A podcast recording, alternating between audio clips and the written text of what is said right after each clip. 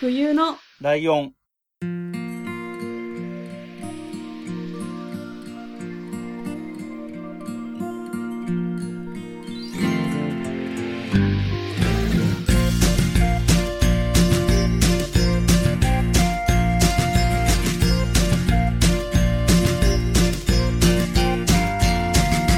この番組は山梨県出身以外共通点のない2人がそれぞれ好きなことを話す番組です。冬のライオン第164回椿ライドウです。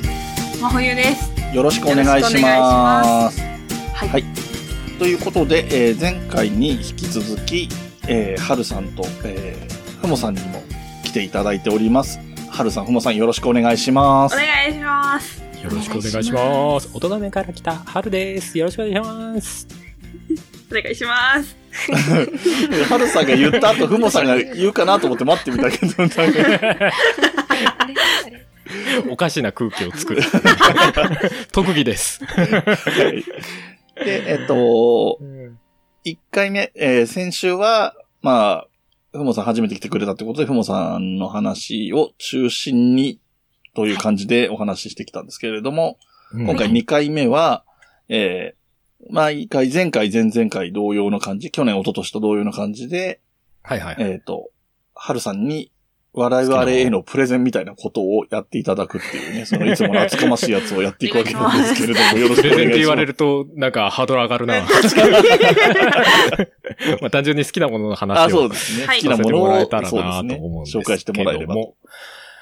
あの、去年、一昨年とか多分、結構まあ、ライドさんがまあ、気使ってっていうのもあるんでしょうけど、あの、自分がほら、ゲームなんとかとかね、番組やってるから、ねまあ、ゲームの話とうん、か最近ゲーム界隈どうなってますみたいなね。うん。あの、感じの流れを作ってくださってるんで、そういう話をしてきたなと思はいはいはい。っているのもあったんで、今回、あの、自分の中でマイベストゲームだって思っているゴースト・オブ・ツシマというゲームの話をしようと思ったりしたんですが、うん。はい。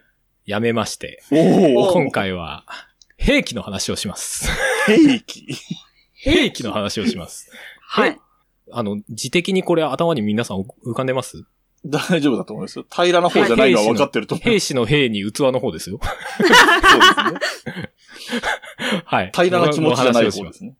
そうです。そうですあの、っていうのも、はいあの、最近割と自分が YouTube で結構、うんあの、よくその手の動画とかを見たりして、ああ、へえ、なんて思ってることが結構多いんで、はい。まあまあ、あっさい知識ながら、まあまあ、そのあたりの話でもうんできたらいいなぁと思ってたりするのと、うんあと普段、まあ自分を、まあ、な知ってるというか、うん。まあ大体春さってこんな人だよなというか、まあいろんなゲームの話とかよくしてんよなみたいなところで言ってもちょっと違うベクトルの話できたらなって、そっちの人も楽しめたらなみたいな話で、ちょっと兵器の話でもできたらなと思っております。はいはい。よろしくお願いします。はい。よろしくお願いします。あれもう、あれ、な空気おかしいですか？すいません、特、特技なんで。空気おかしくするの。でも、ふもさんもさ、よくあれでしょ、自分がその手の、まあ、動画なりとか見てるうんのしてるでしょうん。してる。なんかまた変な、なんか戦闘機がどうのこうのとか戦車がどうのこうのみたいな。銃だったり。ね。はい。あの、富士の総合火力演習の動画今年もキャッキャ言いながら見てはるわ、みたいな。朝から見てるなって。まあ、な、なんでってことはないですけど、うんまあ、よく、まあ、ゲームだったりとかもそうですけど、うんまあ、フィクションなりなんなりで結構出てくるじゃないですか。うん。で、出てくるし、なんなら現実にも普通につながる話でもあるし、なんか結構、その話を聞いてて興味深いなって思うことも結構あるんですよね。うん。うんうんなんでそういう話をしようと思うんですけど、多分、あの、すげえ勢いで、あの、えー、抵抗あるなとか、怖い話すんのこの人みたいな、えー、なんかあっちの人なのみたいな。感じになられてもあれなんで、まあ、あの、普通になんか、へーっていうか、うん。うんそんなに知識とかなくても分かりやすい話ができたらななんて思ってるし、あはいはいはい。あの、クイズ的な部分も何個か できたらなと思ってるんで、まあちょっと気軽に聞いていただけると嬉しいかなと。はい。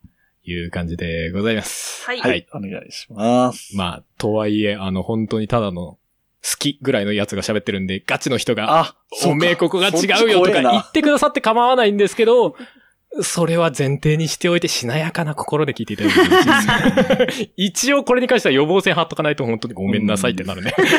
すごい人すごいとこですもんね、この辺のジャンルは別にほら、俺、ビミリオタとかでもなんでもないので、うんまあでも面白いよっていうのね。うんまあそ、自分目線で喋れてたなと思ってますけど。はい。ちなみに、えー、まあお二人なり、ふもさん入れてお三方に、うん。いきなりちょっとした質問しますけど、うん皆さん、兵器って何だと思います？抽象的。概念みたいな話です。兵器って何だと思う？なんあ、でもじゃ、あ定義するの難しいのかもしれないですね。なんか、まあ、平たく言うと戦争に使う道具みたいな言い方がパッとは思いつきますけど。まあそうですね。うんまあ結局、まあ読んで字のごとくで言っちゃうと、兵が使う、まあ、まあ、器っていうのもあれですけど、道具ですよね。機械とか。そうですね。まあ別に武器とも限らないですけどね、基本的にはだからそれこそ防弾チョッキだって、まあある種、兵器。防御するものも兵器だったりするわけです。はいはいはい。迎撃ミサイルだって兵器なわけですうん、ああ、それそうですよね。うんよ。ある意味ね。うん。うんうん。だ結局、まあ武器って思われがちだけど、まあ、道、道具なんですよね、結局ね。ああ、兵、兵が使う道具。なるほど。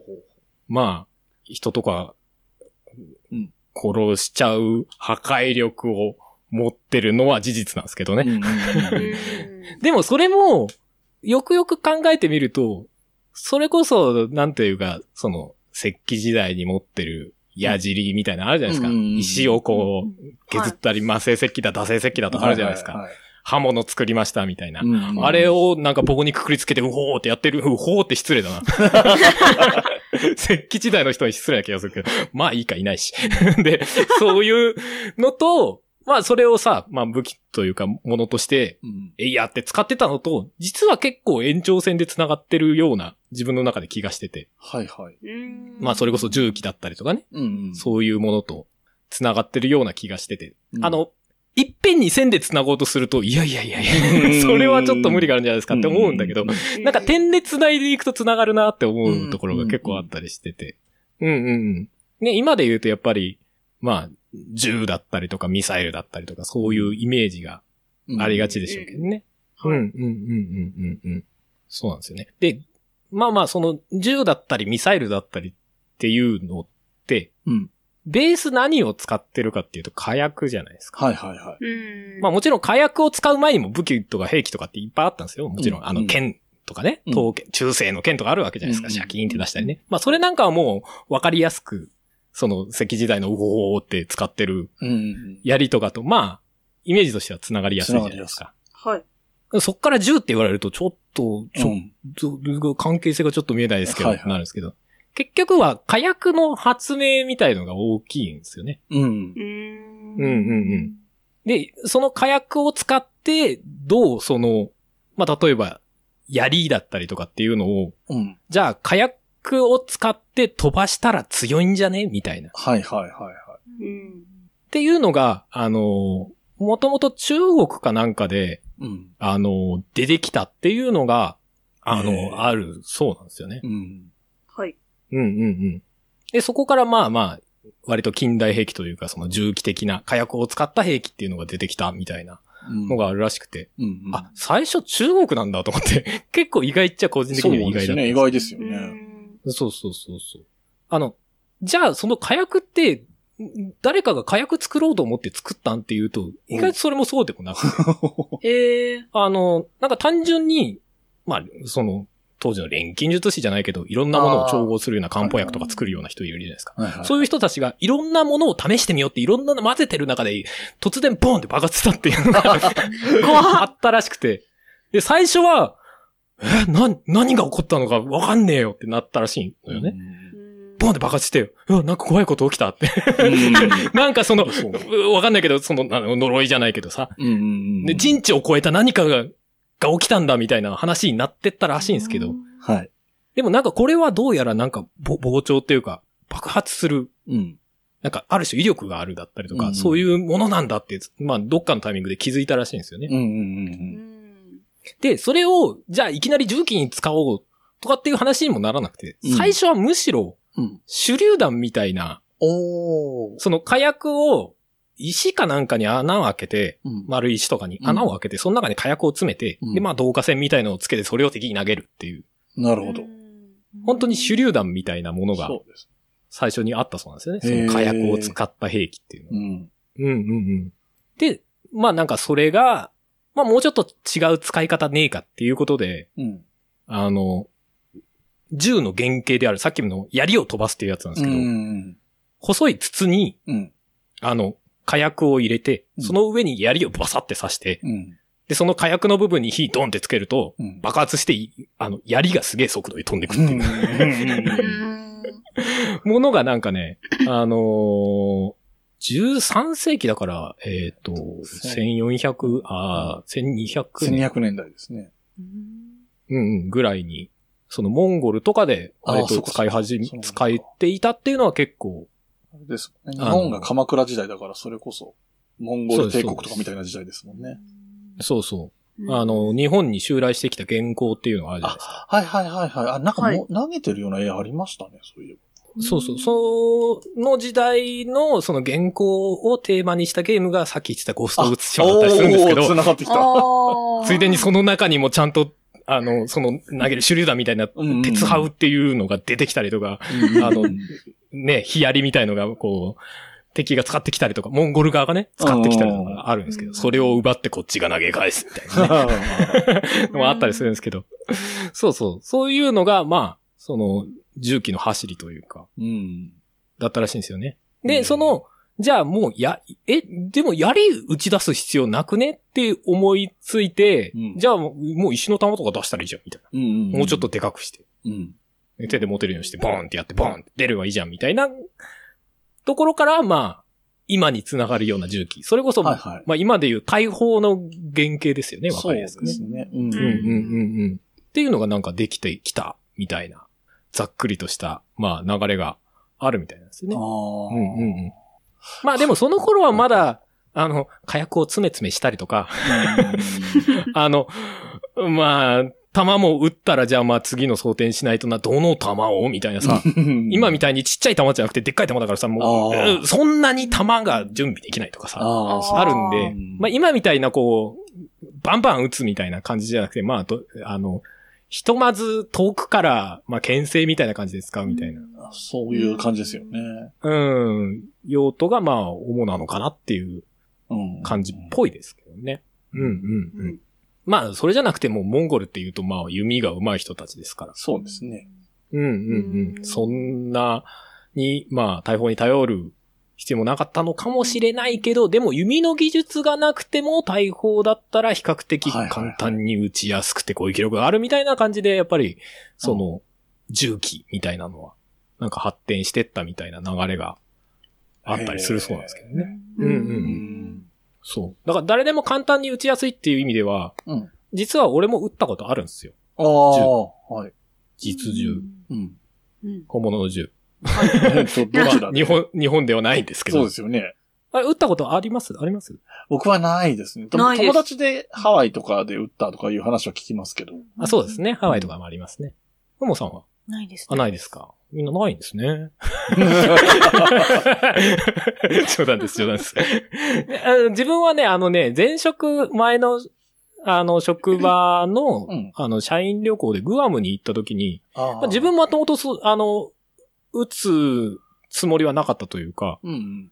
あそういう予定はなかったんですけど、うんまあ、ちょうどその、まあ、職場の人が、うんあの、グアムに、あの、実弾の射撃が、しかも野外で撃てるところがあるんだよ、つって、そこ行くんだけど一緒に行くって誘われて、あ、うんうん。え、何それ面白そう行くっていうことになって、そう、あの、会社の友友人と。行って撃ったみたいのがうんあったんですよね。そう。そこはに、あの、日系の人がやってる、その、うん割と珍しい野外の射撃場で、へえ。うんうんうん。そこで撃ったみたいのがあったんですけど、まあまあまあ、ものはハンドガンだったんですけど、ええ。はい。あの、撃ってみるとね、うん。あ、やっぱ結構ね、うん。なんか実感ありますよ。あ、やべえっていう。ああ、へーそうなんだ。うんあの、手の中からすごい勢いで、石粒サイズの何かをめちゃめちゃ高速で出してるみたいな。確かに。あの、まあ5ミリぐらいのさ、うん。石ころをさ、まあ5ミリとか、まあ1センチぐらいの石ころでいいんだけどさう、ん。人にさ、えいって投げつかれてさ、いてってなるじゃん。うん。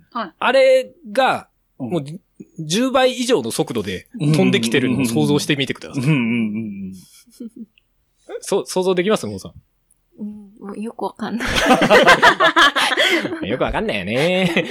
でもめちゃめちゃ速い速度で飛んできたらってのを想像すると、うんまあ、いてってなるじゃないですか。うんで、なんか、撃つと、なんかその感覚がわかるんだよね。なんかねすごいものが今出たなっていう感覚があるんですよ。ええ怖って思って。うん。あまあそこでは、あの、ペットボトル、水入ったペットボトルみたいなの狙って撃つんですけど。うんなんか、あ、これ人に撃ったらあかんやつや感はね、やっぱ結構ありまして。え、それも当たるんですか？えっとね、い一発目は外れて、あれちょっと下当たったなみたいな感じで、二発目ずらしたら当たるみたいな。ええそんな感じなんです。、距離もあるんでしょうけどね。うんうんうんうん。でもまあまあ当たるは当たる。まあまあそんなでかい銃じゃなくて、まあ割と小さい、扱いやすいやつだったからっていうのもあるんでしょううけど。んうんうんうんうんうん。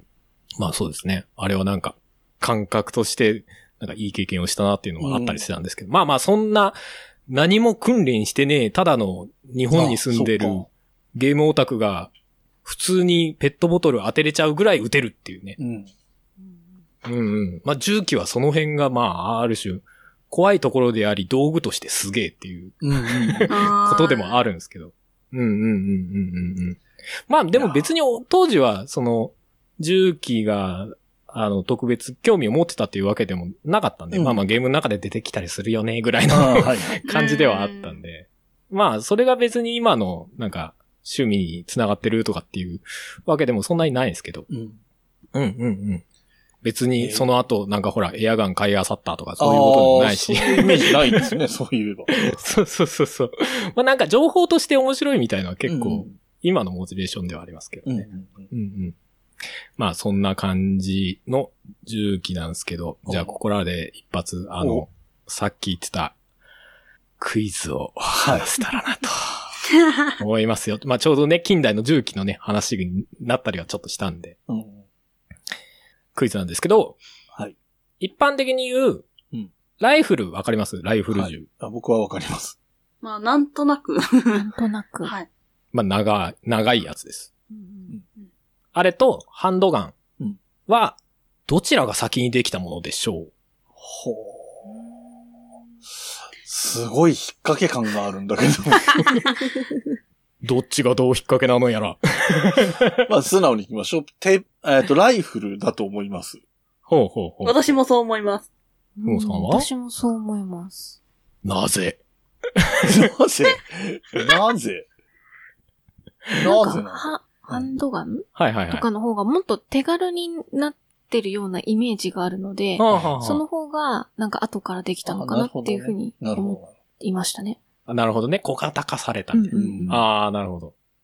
なんか、えっと、日本のことで言うと、火縄銃っていうのが日本に伝来した時に、まあ、いわゆるライフル型じゃないですか。で、あの時に一緒にハンドガンが来たみたいな話は聞かないので、確かあの時は鉄砲しかなかったのかな。に。そうですね。その日本の歴史に照らし合わせるとものすごくわかりやすいですね。うんあの、日本の夜明けぜよって言ってた人が、そうかそうか。リボルバーのハンドガン持ってた。みたいな話をあ考えるとすごい。わかりやすそうすると、い。まあそうなんですよね。戦国時代と幕末ぐらいの差ですからね。すごい。そうそうですよね。戦国時代にあの、普通のハンドガン持ってみんなで片手打ちでパンパンとかやってたら、ちょっと、おおなんか歴史がおかしいなってなる。みたいなね。そうなんですね。まあさっき言ってたみたいな、その大砲をある種小型化というか、そっかそっか。そうそう、していったのが、まあライフルと言いますか。って考えると、まあわかりやすいかなと。うんうん。で、大砲は何の代わりかっていうと、まあ、弓矢ですよね。うん。うん。弓矢よりも、まあ、弾が速くてうん当てやすい持久力がある。うん。けど連射が遅いっていう 欠点がまあ思いっきりあったんですけども、その火縄銃とかもね。うんまあその欠点は当時はあれじゃないですか、あの、鉄砲隊みたいな感じでこああ、はい。う、人数をいっぱい、人数と数をいっぱい用意して順番に撃っていくっていううん。形だったんですけど。まあそれをね、まあ改善したりとかうん。まあ当時大砲だったものが、もうちょっと手軽に小さくなんねえかなっつって、あの、わかりやすいとこだと、もののけ姫に出てくる、ああ、はい。あの、鉛玉を打ち出す、あの、言い回しい鉛玉を打ち出す。うんああいう、そういうふうに言ってますね。ああの、銃というか大砲、ちっちゃい大砲みたいなのあるじゃないですか。ん。あれですよね。ああ、なるほど。初期の大砲の後がね。ううんん、うん、うん。ああいうのになって。で、あれだと、狙いつけづらいよね。とかっていう話になってって、うん。じゃあそれこそもうちょっと狙いやすいものを作ろうってなった時に、じゃあ火縄銃、うん。その引き金があって火をつける形の方が狙いやすいよねっていう需要があってそうなってってみたいな。で、火縄銃だと、あの、ずっと火つけてないといけないよねっていうはいはいは。火、火種を持ち歩いてないといけないよねっていううんことになって、火種なくても使える銃がいいなそういう道具できませんかねってなって、今度じゃあその、火種に火打ち石を使おうってなって、い。うん。フリントロック式っていう、そういう、まあ、銃があるんですけど、うんそういうのが出てきて、じゃあ今度、あの、装填が大変なんですよね、装填がっていう。うん。いちいち火薬を上から、その、銃口からね、先っぽから当時はまだ火薬をサラサラって入れて、その上に鉛玉をベッて入れて、上から棒でツンツンってして、これでやっと準備 OK ですみたいなのめんどくさいよねってなって。うん。で、今度はじゃあもう、その火薬と弾をワンセットにしたやつ作ろうっていうおうおうおうななって、そういうのが出てきたりとか。ほうほうほう。うん。結構その、なんだろう。こういうものがあったら、もっと便利だよねうん。っていうのをなんかやっぱりひたすら追い続けるっていう。ええ結構、他の道具もそうなんですけど、な兵器も単純にそういうのをずっと繰り返してるっていう、めちゃめちゃ普通に道具だなって思う。ああ、確かにね。うんうん。まあ、若干威力が強いところはありますけど。そうそうそうそう。うんうん。ね、それこそ、じゃあその後は、じゃあもっと連射できるようにうん。したいよねってなったら、じゃあもう、弾が銃の中に何個も入るようになって、連射できるようになろうねとかさ。うん。もう撃ったら勝手に自、あの、自動装填されて次の弾が入るようにしたいよねとかね。うん。あと雨の日でも使えるようになり、したいよねとかになって、まあ要は、あの、火薬が濡れないというか、まあ今の弾みたいな感じで、うん。あの、火薬が完全に密閉されてて、その蓋に当たるところにうん。弾頭っていう、まあその飛んでく。石ころの部分ですよね。うん。がこう蓋をギュッてしてあるみたいな感じで、濡れないし、あ外からその、弾の後ろを叩くと、まあ、中で火花みたいな爆発が起きて弾が出るよみたいな仕組みになったりとかっていう。あれですよね。よく、んなんだろう。僕もあんま詳しくないからよくわかってないんですけど、薬莢っていうのが、あの、はい撃った時に、あの、構えてる人から見ると横側に飛ぶじゃないですか。ポロって。はいはいはいはいはい。あ,、まあれってだからその、の、要するにその弾丸の形の先っぽの方が飛んでってて、その、火薬入れてた部分がいらないからは排除されてるっていうようなことそうですそうです。今パーンって打った後にカランカランっていうね、そうそうそう。あれ多分結構分かってない人多いんじゃないかな。もう好きな人はもちろん当たり前だろうけど。そうです、そうです。それは大体ルパン三世のあの、表紙の絵のせいですよね。ああのそうそう。あれごと飛んでくる。薬莢ごと飛んでるっていうね。うん。今でもアニメとかでちょいちょいあの表現あるんですあけど。りますね。薬莢ごと飛んでるっていう。そこに火薬が入ってるのにっていう。なんで飛んだの？みたいになそうなんです、そうなんです。それはそうですね、確かにね。る そうそうそう。そういうのはまあまあ。いや今でこそ金属薬莢っていう、その、うん。薬莢がポンって飛んで、まあそれがカランカランって落ちるうん。ようなものですけど、まあ一昔前だと、それが紙でつ包んであったりするんですよね。で、中に火薬が入ってるみたいな。うん。そうそう。まあそれだと濡れちゃったりとかっていう弊害もあったりとかなんですけど、でもその当時紙でできてるやつはバーンって打つと、あの、火薬の爆発でその包んでる紙もなくなるんで、うん薬莢出なかったんですよね。うんうんうんうん当時の紙薬莢の時代の。うん。へえ。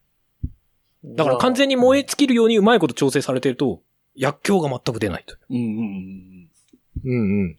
時代の銃とかもあったらしいんですけど、まあでも、あのーまあ雨の日使いづらいよね、と そうでか、すよね。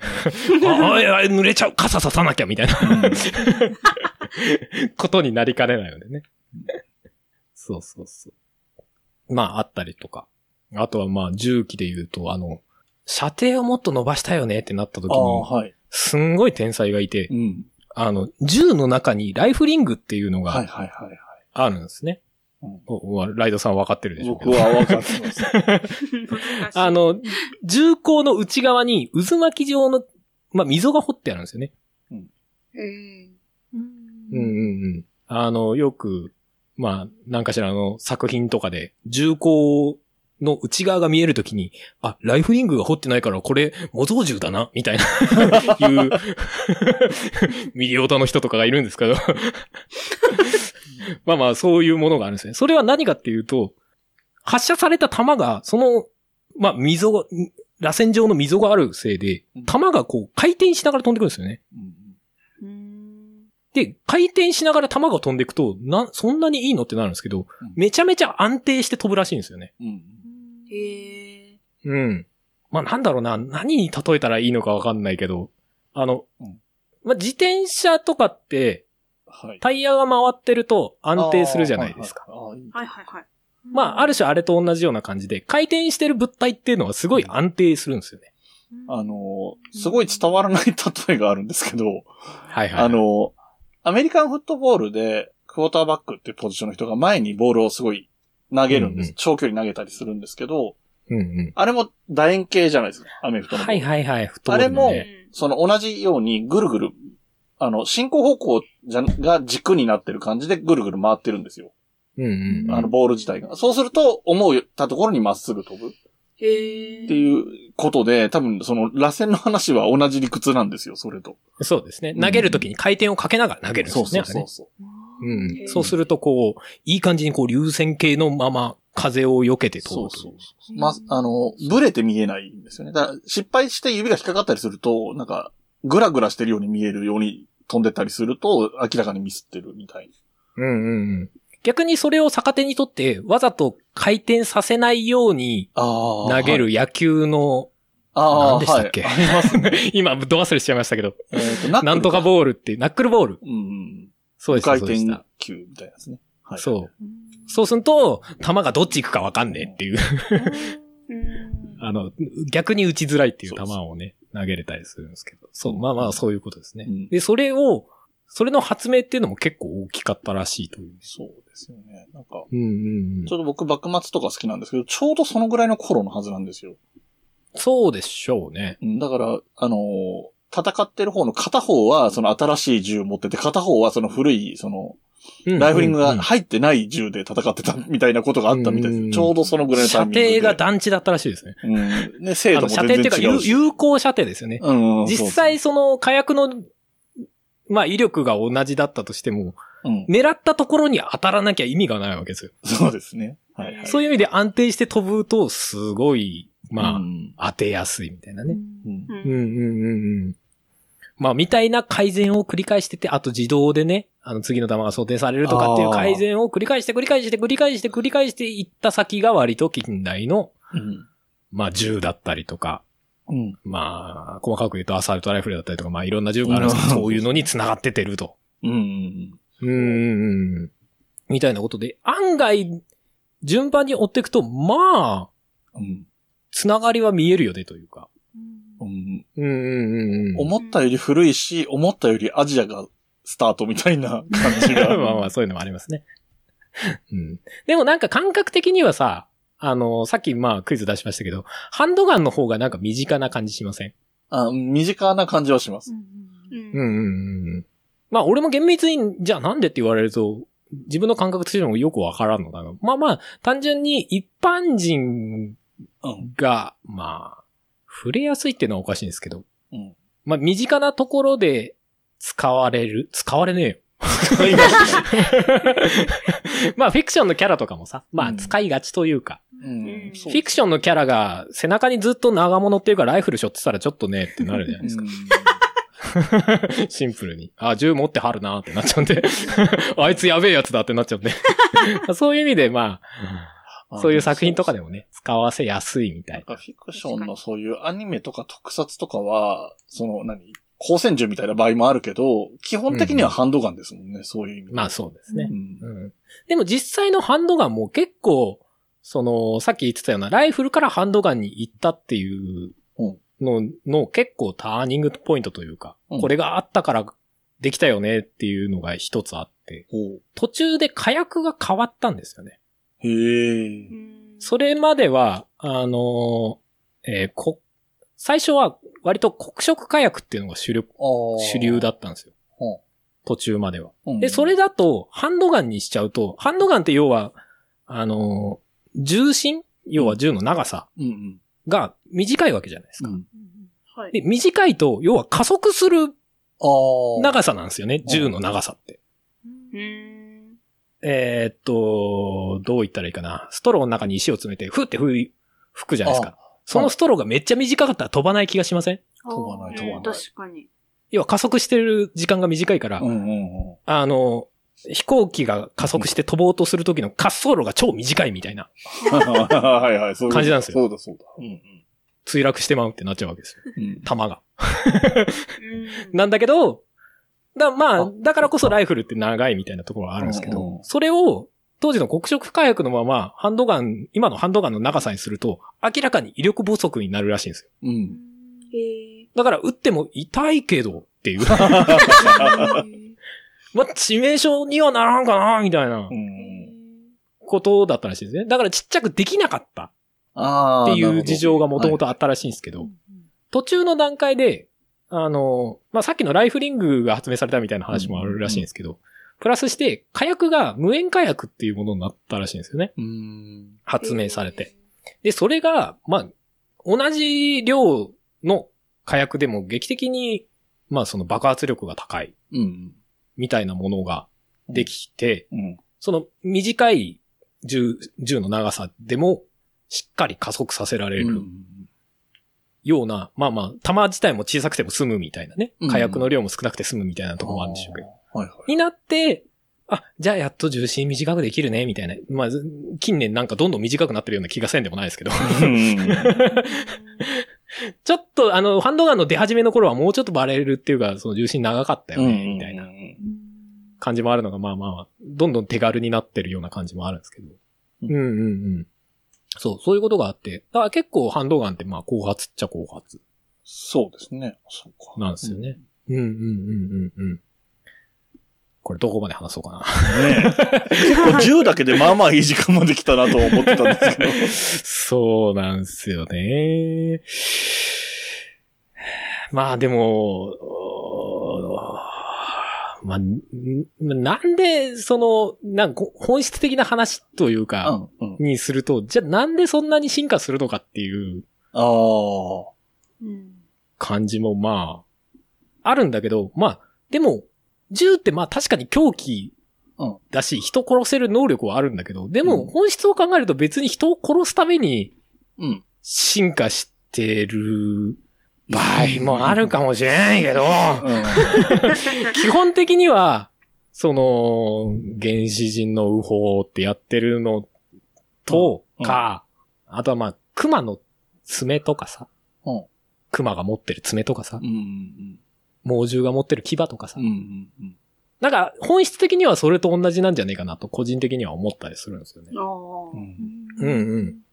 それこそ動物だって縄張り争いをしたりするわけじゃない。うん。で、うらーってやるわけじゃない。うん。まあ、場合によっては相手を殺すかもしれんみたいなうん。ね。うんうん。でもなんかその延長線上なんだろうな、みああ、たいな。そういう風に言えばそうですね、確かに。そうそう。でっかい爪持ってたらこいつやべえな喧嘩売ったらって思わせたら、争いは、は起きなくても済むわけじゃないみたいな。うん。まあでも過剰にでっかい爪持ってたら邪魔だなとかあるかもしれないですけど。うん。そうそう。だからなんか、そういう意味でもなんか、まあ怖いものではあると同時にただの道具なんだな、みたいなところもあって。なんかそこに対してなんか、単純に求められるものを、うん求められる道具を作っていったみたいな感じもあるんだなというか、なんかそのシンプルなものもあるなと思ったりするうん。ところもある、ちゃああるんですけどね。うん、うん、うん。まあ、それは確かにその、いわゆる道具ってみんな便利な方がいいから、作る人も便利にしていくとより売れるとかももちろんあるから、それはそういう風には流れはなりますもんね、どうしたってね。うん、うん、うん。うんそうなんですよね。まあでも、めんどくさい話すると、じゃあなんで人間同士は争うのみたいな。ところもあるんですけどね。まあでも、なんかその人間に知恵があるからこそのなんか悩悩みというか、道具が使える知恵があるとか、そういうのがあるからこそのなんか、良くも悪くもうん生まれる悩みだなとも思ったりするんですけどね。うんうんうんうん。まあ人口がいっぱいいるみたいなところで、なんか、ね、その、お互いのテリトリーを誇示しなきゃいけないみたいな、まあ理由もあるのかもなとは思うんですけど。まあね、あのーまあ、それこそ動物の話でも原始的な人間の話でもそうだけど、縄張りはね、自分たちが生きていくためにうんうんなきゃいけないから、それは死活問題だから、そりゃ、ね、敵を殺してても守んなきゃ自分が死んじゃうからさ、その直接殺されなくても縄張りを失えば死んじゃうから、うんううん。ん。だそりゃそういうことあるし。で、銃っていうのも、その、人が人を殺す場合もあるけど、別にそれこそなんか、何？熊出没とかなったら、生活を守るために熊を殺すってこともあるとかもあるし、うんうん。守るためにっていうのはやっぱり要素として大きい部分ではありますよね。そうそうそうそう。なんか積極的にね、うんそのなんつうの？例えば殺し屋みたいなことがメインとはいうことではないんじゃないの？っていうのはありますよね。うんうんうんうん。それは実際そんな気はしますよね、やっぱりね。うんうんなんか単純に疑問なんですけど、うん。うんうん。最初にその趣味っていう風におっしゃってたと思うんですけど、うん。はいはいはい。その、兵器が好きな趣味って、なんかちょっと想像できないんですけど、何をするんですか？行動としてはその YouTube 見るってさっきおっしゃってたけど、いやうん他はなんかするんですか？歴史を追うのが面白いっていうのはあります、ああ、なるほど。そうそうそう。言うて、あの、兵器、まあ、銃に関しては、まあ、ちょっと長いっちゃ長いんですけど。うん。その、はるさん自身が、そのエアガン買ったりとか、そういうの集めてるってことはないんですか？ないけど、うん。いいよねとは思う。ああ、なあーるほど。いいいざ自分がそのエアガンとか持ったところで別に使い道がないから、ま まあ まあまあ、そううそいうですけど。そう、道具として、あ、うんそう考えた人があって、こう改善されて、こうなってったんだっていうのを知るのが面白いっていうのがあるんですね。で、歴史がそんなに深くないから、それこそなんか人類史みたいになったら、うーわ、なんかってなるんですけど、うん。重機の歴史っていうと、まあ言うてもそんなに長くないうん。ので、うーん。なんまあ、か、特に兵兵器に関しては。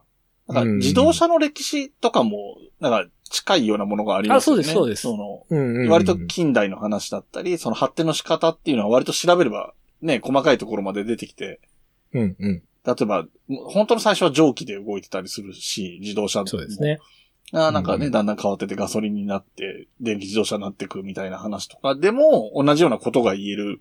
そうですね。うん自分はそういうのも大好物です。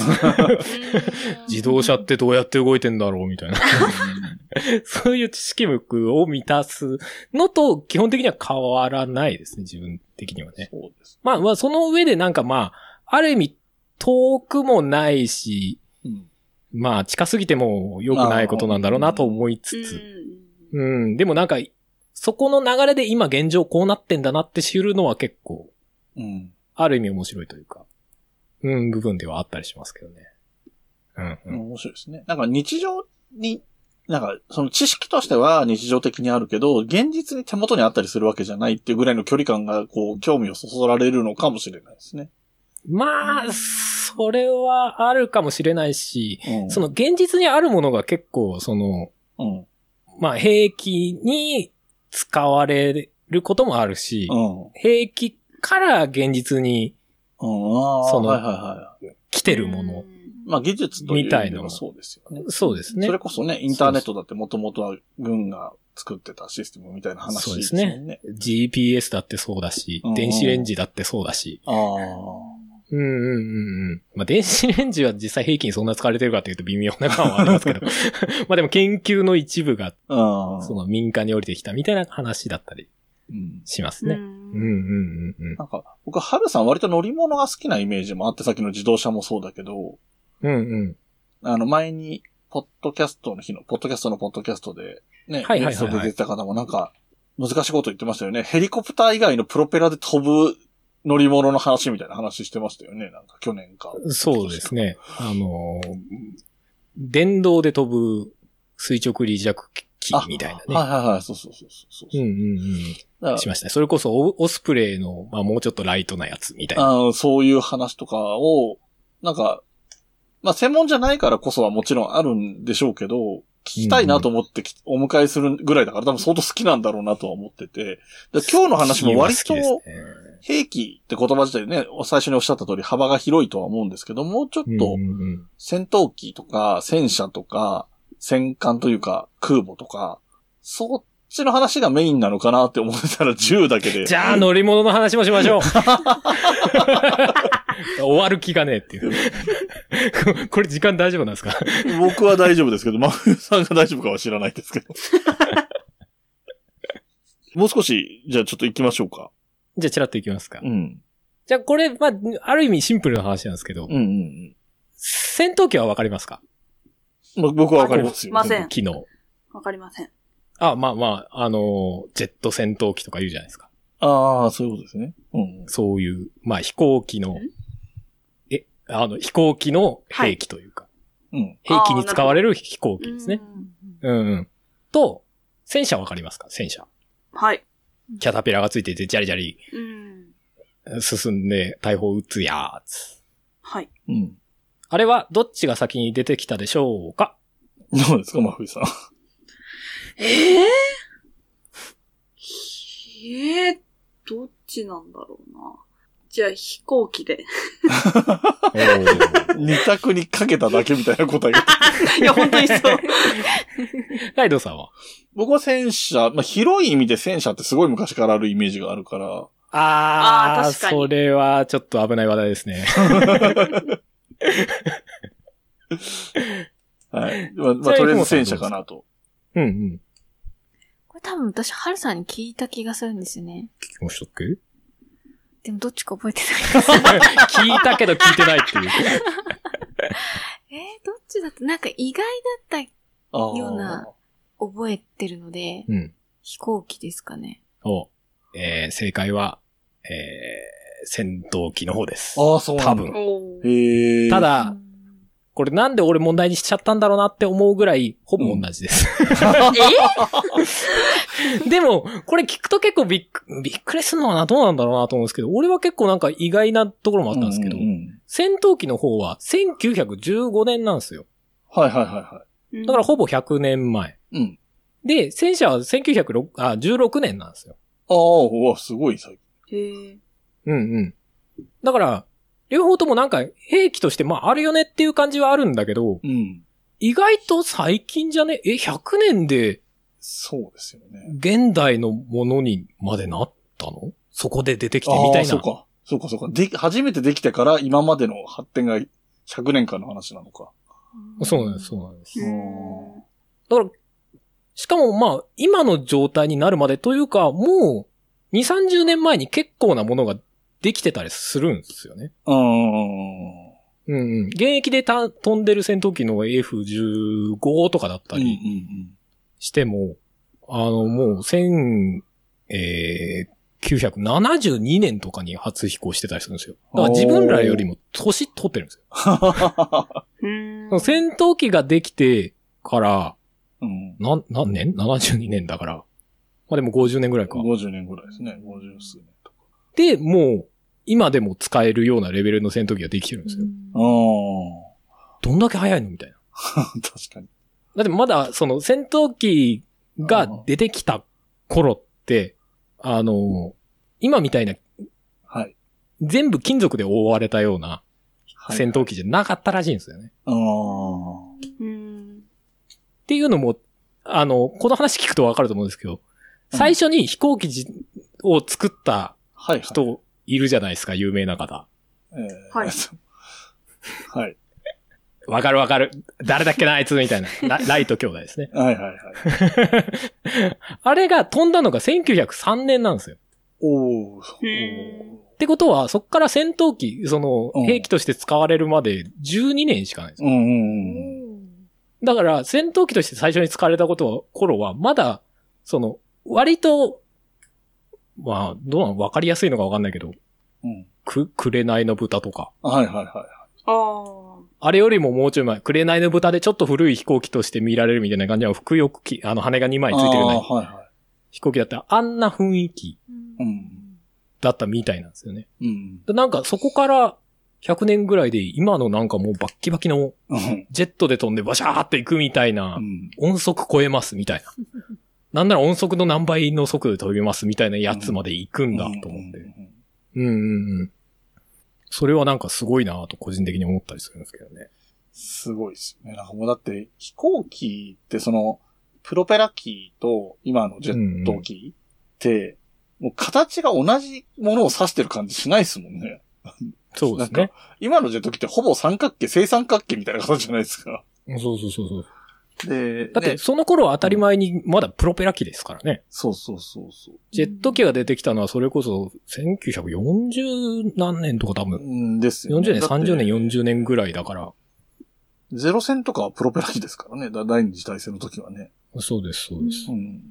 だから、どんだけすごい速度で進化したのかっていうのをなんか感じますよね。今で言うそれこそインターネットだとかパソコンだとか、うんうんうんうん。あそんぐらいの進化の度。速度で成長してた分野だったんだなっていうのはなんかすごい感じるんですよね。うん、わかるわかる。すごい、しっくりくる。んうんうんうん。でもね、なんかね、ちょっと調べてたんですけど、うん。その戦闘機が最初に生まれた頃って、うん。まだあんまり、その当時は、航空機がはい、その攻撃し合うっていうよりかは偵察機みたいなはいはいはいはい。ニュアンスが強かったらしいんですね。だからなんか空中で、こっち側のうん偵察機とは、い。はい。相手側の偵察機がすれ違って手振ったりしてたらしいです。あー いいよみたいな。そんな時代あったの？みたいな。戦う気ないですもんね。お互い武器持ってないみたいなことですそうそうそう。お互い偵察だから。で、そっから、でもどっかで相手の偵察も邪魔しないといけないなってなってう、ん。最初にやったのが工具投げたらしいんですよね。おお。その飛行機に積んでる工具それこそ宮崎駿相手に向かって投げるっていう。あれどっかで聞いたことあるんだ。クレナエの豚みたいな。っうんていうことをやってたらしいんですよね、当時ね。で、なんかそれが、航空機の攻撃の始まりみたいなことが書いてあって、まあ、攻撃といえば攻撃ですけど、みたいな。うん。すごいアナクロな時代があったというね。そう。まあそっからまあまあ当時ハンドガンとかもあったんで、そっからハンドガンって撃つみたいなね。ね今で考えると空中でハンドガン撃って当たんのかみたいな。うんうんうんうん両方飛んでますからね。すごいスピードで。そうそうそうそう。まあ、当時の速度がね、どんぐらいでしたのかまあまあちょっとわからないっちゃわからないですけどね。うんうん。まあまあでも、その辺もすごいなぁとね、個人的には。まあその間にもなんか、プロペラ機からジェット機になってみたいなのもまあ確信ではあったんでしょうけどね。うん。うんうんうん。ちなみに、戦車の方、うん。もううんまあその頃初めてできたんですけど、うん戦車はね、結構ね、その、まあもともとあったものを、うん。その飛行機があるから、じゃあそれ有効利用できるよね、偵察に使えるよね、とかじゃなくて、割と戦車は、あ、こういうもの作らないといけないよねっていう状況があって作ったみたいなのが大きかったんですね。へえ。うんうん。あの、当時、その第一次世界大戦だったんですね。うんうんうん。で、そあの、ーはい。その頃って、残壕戦っていう、はい要は、はい。穴を、横長の穴を掘って、うんで、その中に隠れながら、うんまあ、相手の、相手に攻撃する機会を伺う、うん。みたいなことを、両方の軍がやってたんですよね。そうですね。で右側の軍と左の軍が残壕を掘って撃ち合うんだけど、どっちも前に出れねえな、こっから出ると危ねえなってなって、で、じゃあ残壕をもっと横に広げて相手をこう回り込んでやろうぜみたいな。うんうんうん。めちゃ穴掘るっていう時代だったんですよ。そうですね。で、穴掘って横にどんどん穴を広げてって最終的に海にたどり着くっていうことをやっえてたんですよね、現実うんに。すごい長い穴を掘って。うん。でも、それで、要は膠着状態になっちゃうんですね。どっちも前に進めねえなってで、それをなんとかせにはならんなっていうので出てきたのが戦車だったらしいんですね。うん。はいはいはい。要は敵の相手のうん。弾をす防ぎながら、その残壕を乗り越える。うん。要は残残壕をの上を直接ガーってうん。走り抜けられる。うん。っていう形を考えて、あの、タイヤじゃなくてキキャャタピラーみたいなのが考えられたりとか、まあ、考えられたっていうか、もともと農具でキャタピラを使ってたらしいんですけど、あの、ジャリジャリジャリって進むのを使ってみたりとか、うんへえ。そうそううんそういうことがあって、まあ、それに、あと、まあ、攻撃しなきゃいけないから、まあ、守られ、守りながら攻撃するためには、なんか砲台的なものをつけにゃならんな、ってことで砲台つけたりとか。うんうんそういうことで、まあ、戦車が生まれたと。あうんうんうんうんね。あの膠着状態を打破するためっていう意味なら納得できる感じですよね。うんうんうん。あ、戦車のきっかけってそんな感じなんだみたいな。なんか、よくわかんないですけど、あの、すごい燃料食うじゃないですか、あれ。そうですね。でかいし、そうですね。重い、重たいし。で、うんほぼほぼ武器ってあの手法だけでしょ？手法っていうか砲台じゃないですか。うんうん。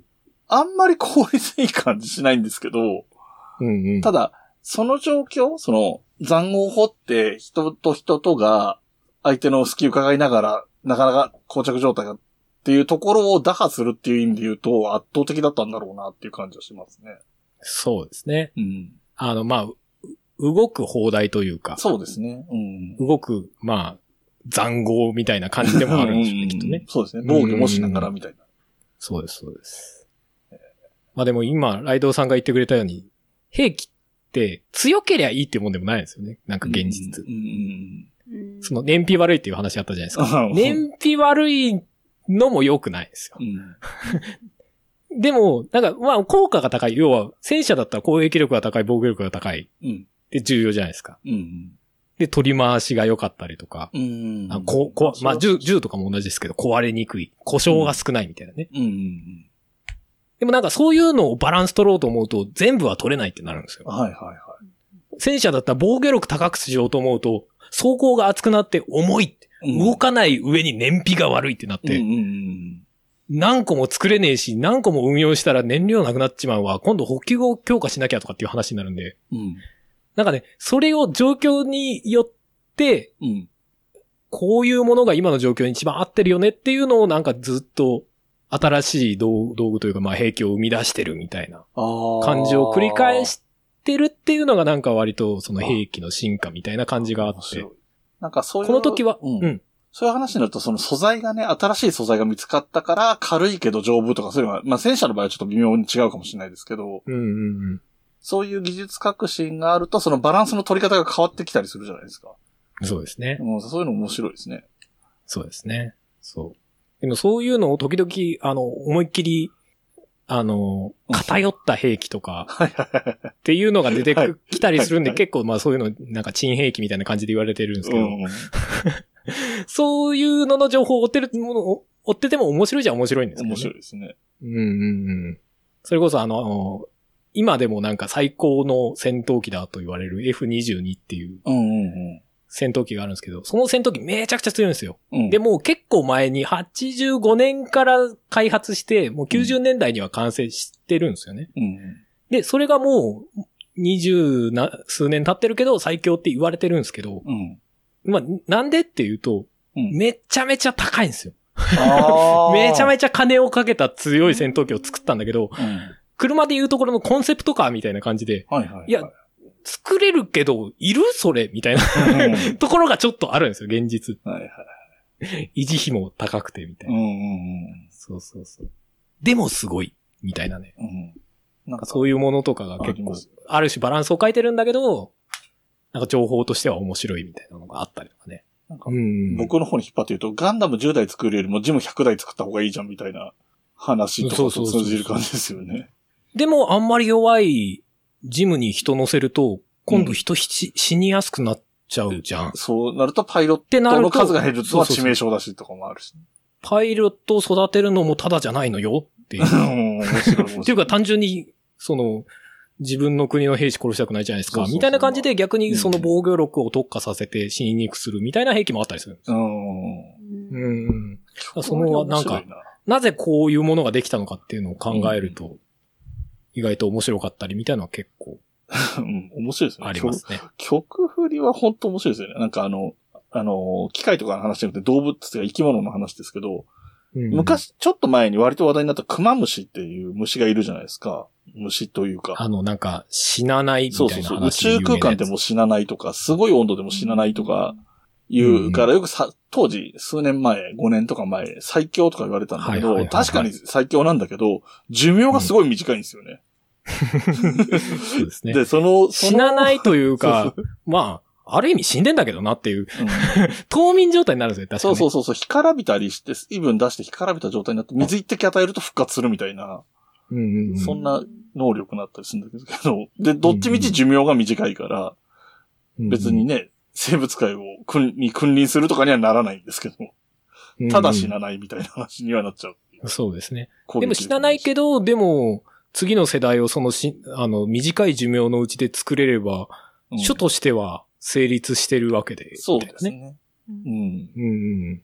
だからそういう、でも武器も本当にそういう進化と同じで、うんうんうんいろんなものを作った中で、これが結果的に一番バランス取れてたよね、みたいな感じのものが生き残れたりするんだよね。単純に強い兵器でも、じゃあすげえ費用かかるんすとかになったら、うんそれはちょっとねってなったりするんですよ。結果なんかそその辺もバランスだったりするというね。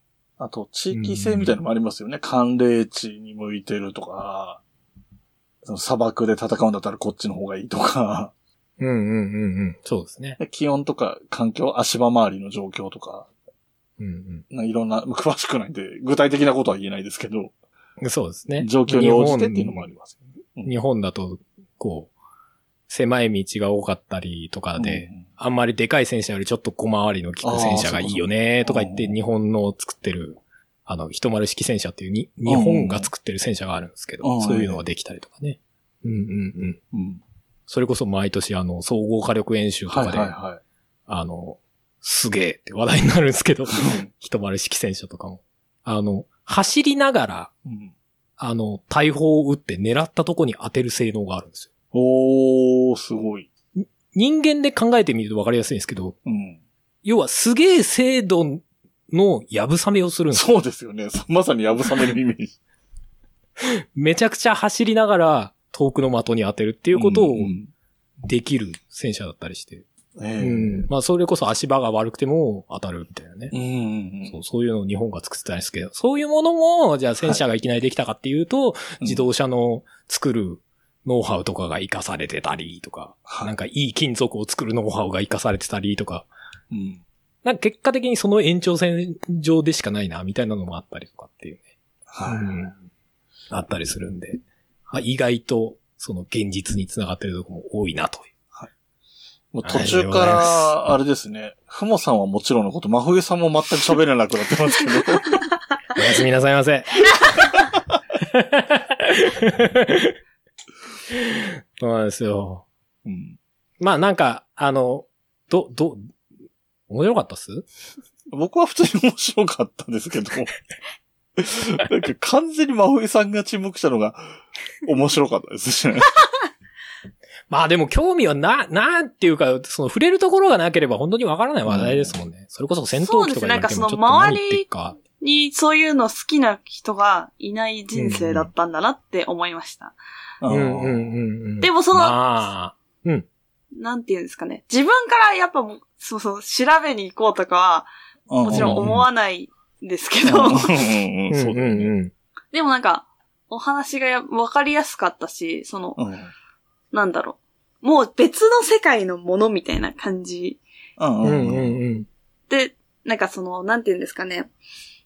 自衛隊とかのお祭りとかあったりするじゃないですか。うんはいはい、ありますね。そこで出店してたこととかもあったんで、うんうんそうなんだろう、お客さんもすごい来るし、うんなんかもう、何をそんなに撮るのっていうでっかいカメラで来る人とか、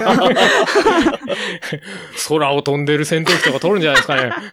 あんな豆粒みたいに小さいやつを。だからあ好きな人っていっぱいいるんだなって思ったけど、うんうんうんまあ話すこともな,、なくっていう感じで生きてきたので、うんうんうん。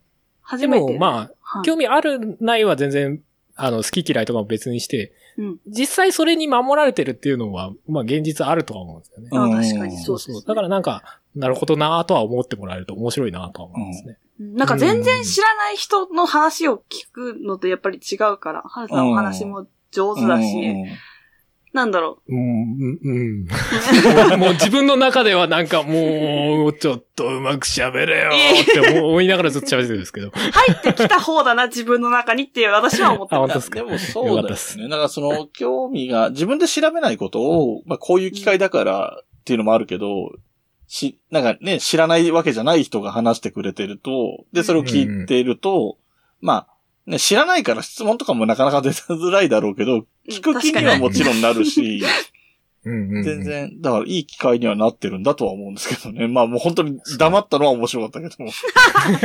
させん でもそれこそ山梨だと、ね、富士山、そうですね富士の北富士演習場とかあり力演習とますからね。ね、うん。割と近かったり、地響きとか聞こえません？それはうちのまあだいぶ近くに行かないとあれかもしれない。あ でもあのうちね、家からね、聞こえるんですよ。ああ、そうなんだ。その、演習の爆発音というかね。へえーこう、あの、大砲の音とかが家で、あの、地響き的な感じでドゥーンって聞こえる。へえ、そう。でもその近くに通勤してたことがあったので、うんはいはいその時は車が結構、なんか、なんていうんですか、変なナンバーじゃないですか、そういう。ああ、特殊車両みたいなのがうんうんうんうんなんか、ああ、みたいな。遅えな、みたいな感じで。そのぐらいですね、触れ合いは。はい。僕もでも山中湖の方に学生、大学生の時に実家に住んでて、あの、親の車でドライブで山中湖の方に行ったら、周りが全部自衛隊の車とかいう経験はありますけどね。う。うんんうんうんうん。そうなんですちょね。でも、そこであれ、うん火力演習とかは割とあの、インターネットっていうか YouTube とかでも出ますよね。普通に公開されてたりするし、うん結構、あの、その中でも分かりやすく、まあ、広い範囲を、まあ自衛隊ではこんなもん使ってますよ、みたいなのを、割と紹介してくれるんで、はあ、なるほどね、みたいな。そうです僕もなんか YouTube 見ながら寝落ちして目が覚めたら、総会員やってたことありましたね。え、朝なのに？わかあの、なんか、ただその、お次のチャンネル次のチャンネルってなってうんはいはいはい。なんでって思いましたけど。そっち系のに誘導されてるんじゃないですか、YouTube にね。ね、なんかね。うん。まあ、あとはあれですね。あの、なんか、入り口としてうん。見やすいよねっていうところで言うと、ガうんガルパンっていうアニメあるじゃないですか。はいはい。ガールド、ガールズパンザうん。ー。まあ、せ戦車道っていう、あの、茶道、戦華道、戦車道みたいな話ですよね。そうそうですね。戦車をスポーツ的な感じにしているというよくわからない世界観で、うんあの、女の子たちが戦うって話なんですけど。あれとかはすごく、あの、まあ、リアルかって言われると、うん、まあ、なんかリアルにしてるところがちょっとよくわからない。まあ、人は死なないし当たり前にっていうう。んすごい、あの、健全なんだけど出てくるものが戦車で、あの、戦車の描写には異様なこだわりがあるっていううん感じなんで。まあ、あの、なんか、難しいこと考えずに見えるけど、うんあの、ちょっと戦車の良さに引き込まれる感じみたいなのがあるので、まあ、あ気が向けば 見てもらえるといいのかなと。僕もちゃんと見たことないけど、ガルパンは普通にちゃんと、その戦車なら戦車は本当のリアルな戦車ですもんね。なんか、そうですね、実在の戦車ですからね。あのー、カンコレとかみたいなのって、一応その実在の戦艦とかだけど、なんか戦艦の擬人化じゃないですか、あれ。はいはいはい。あれだとわけわかんないですもんね。その、形とかフォ、その何、戦艦の形がどうとかっていうのは、あんまり、なんつうの、勉強にならないっていうか、参考にならないっていうか、ううんん。知ってれば面白いんだろうけど、うん。うん、そういう意味まあで言うと。ガガルパンは戦車うんの、あの、まあ、この戦車だと何人で操作するとか、何人乗りの戦車だとかっていうのとか、うん。そういう基本の情報は割とうん正しくやってるんですよね。ただ、戦車とかが若干ドリフトしたりとかするんで、あなるほど。急旋回みたいなとこでドリドリドリドリってしたりするんで、その辺は明らかな嘘だよなと思いながら、まあその辺は笑ってみていただけたらいいようなテンションのね。今ので思ったんですけど、僕もあんま詳しくはないんですけど、真冬さんとかって戦車って一人での運転してるイメージだったりしません？ああ。いや、何のイメージもなないい。うーん。そうか、そうか。まあ、最低限でもそう、あの、走らせる人と撃つ人とかは最低いるから複数乗ってるんですけど。うん。それこそ戦車ってね、なんかあの、鏡餅みたいなイメージあるじゃないですか。あ下側があって上側に砲台がつくうんその部分があって、そこはぐるぐる回るみたいな。うん。さっき言ってた、一番最初に出てきた戦車って、なんかね、ひし餅じゃないけど、ひし形してるんですよね、横からへえ。えそれとかね、あの、最初に出てきた戦車なんだけど、今の戦車にあんまり受け継げられてない形をしてるんでね。ー で、それもガルパンに出てくるんで、あ、これ、み、見たらひし形だってなるんでね。ああ、ああ、それは面白そういうのとかもも見てもらえると面白いので。まあ、上さんとりあえず何にも考えないで見てみて、ひし形が出た時だけ反応すれば、それだけでも楽しい気がする。来たひし形ってなると思う。確かに。そうなんですよね。現実で言えば圧倒的に弱いだろうけど、まあ。あでも初期のアニメ上ではまあまあなんとか やってるな、みたいなうん感じだったりしますけどね。うんうん。まあまあ、そんな、いうことで。あの、兵器の話でした。はい。ありがとうございます。ありがとうございました。はい。あの、時間大丈夫ですって言った結果、1時間を超えるってなかなか、なかなかなボリュームになりました。ありがというや、ございます。きっと編集で短くなってるんだろうな。無茶なことを言う。あの、冬のライブはほぼ編集しないで、すいませんでした。してますんで、全然いいんですけど。きっとエナジードリンクを、ね、飲んだせいです。諦めてる。はい。えーということで、えっと、まあ、前回もしてもらってるんですが、簡単に告知、簡単にっていうのは失礼な話ですけど、告知をお願いしたいと思います。前回何の話してましたっけ？ポッドキャストを2つ えっと、音亀という番組をやっております。うん。はい。あのー、春とふもね。うん。あのー、二人でやっておりますんで、ぜひ聞いていただきたいのと、あとゲームなんとかという番組もやっておりますんで、ゲームの話に興味がある方は聞いていただいたり、あのー、ライドウさんみたいにゲームの話の、話に興味がないけど、なんとなく聞いちゃう人も聞いていただけたらと。いう感じと、あと、えー、エンディングテーマ、あの、この番組のエンディングテーマの、うんえーハッピーターンというね、曲も入っております。春のアルバム、生命体というアルバムがありますんで、まあよかったら検索していただけたら嬉しいかなという感じでございます。はいありがとうございます。はい。えっ、と、ふもさんもだいぶ喋ってないんですけど、い、いますか、はい、大丈夫ですか、います。呼吸してますか？はい。はい。えっ、と、はるさんに聞感想聞こうと思ってたんですけど、ふもさんに今のはるさんのトークの感想聞こうかなっていう気持ちになりました。はい。えー、なんでしょう。トークの感想。面白かったですか？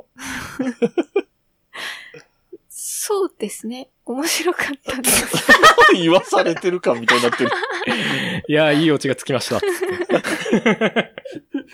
私割とあの家でちょこちょこと聞いたりはしてるので、なんとなく、ああ、まあ言ってたな、みたいな。でもガウルパンとかも結構楽しく見てましたもんね。はい。言うてなんか戦車好きとか言ってましたもんね。ガルパン見ると結構選手楽しくなってきます。ああ、うんうん。すごい。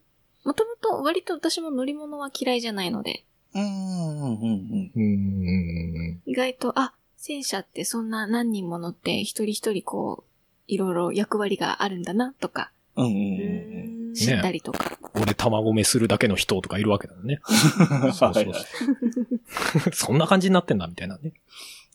はい。はい。はい、ありがとうございます。で、えー、はるさんにも、えー、まあ、前回今回2回分っていうところですかね。はい。えっ、と、毎年みたいな、毎年恒例みたいになってますんで、はいはい。えっと、恐縮は恐縮なんですけれども、いかがでしたでしょうか、この今年は。えー、すいませんでした。そんなことない、そんなことない。すいませんでした話しすぎました。あ、まあ、時間はいつもよりは長いですけど、別にそれも縛りがあるわけではないので。はい。まあなんか個人的には、うんまあまあずっと昔からまあそうっちゃそうなんですけど、うま、もうちょっとうまく話せたならなみたいなのは思いつつですけども。うんうんあの、自分的にはあんまり話せない話でもあったんで面白かったなっていうのもありつつで。ああ、そっかそっか。まあ、途中で切った人が多いだろうなみたいな。あきっと最後まで聞いてくださってるのはつみきさんだけなんだろうなみたい あ。あでも、な。月見さんはこれより長く喋ってますからね。確かに。じゃあ、いいかはい、大丈夫だと思います。ありがとうございますあ。りがとうございました。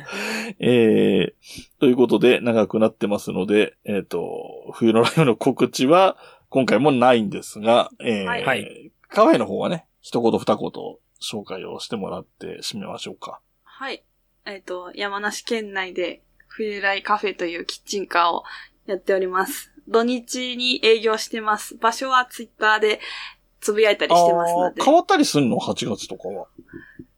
うん。可能性がある。いや、今んとこ変わらないです。金川の森公園にうんなるほど。うん。うん。いますので。で、あれもないんだ。夏休み中は特別に何かどっかに行きますみたいのは特にないんだ。あ、お盆はずっとやってるかな多分。はい。ああ、なるほど、なるほど。うん。ってはい。いう感じです。はい。ということで、えー今回も終わりにしていこうと思います。はるさん、そしてふもさん、今回は、え2回、そして長丁場ありがとうございました。ありがとうございました。ありがとうございました。この番組の楽曲提供はカメレオンスタジオ。エンディング曲ははるさんでハッピーターン。それではまた次回、ごきげんよう。ごきげんよう。また来年？部屋に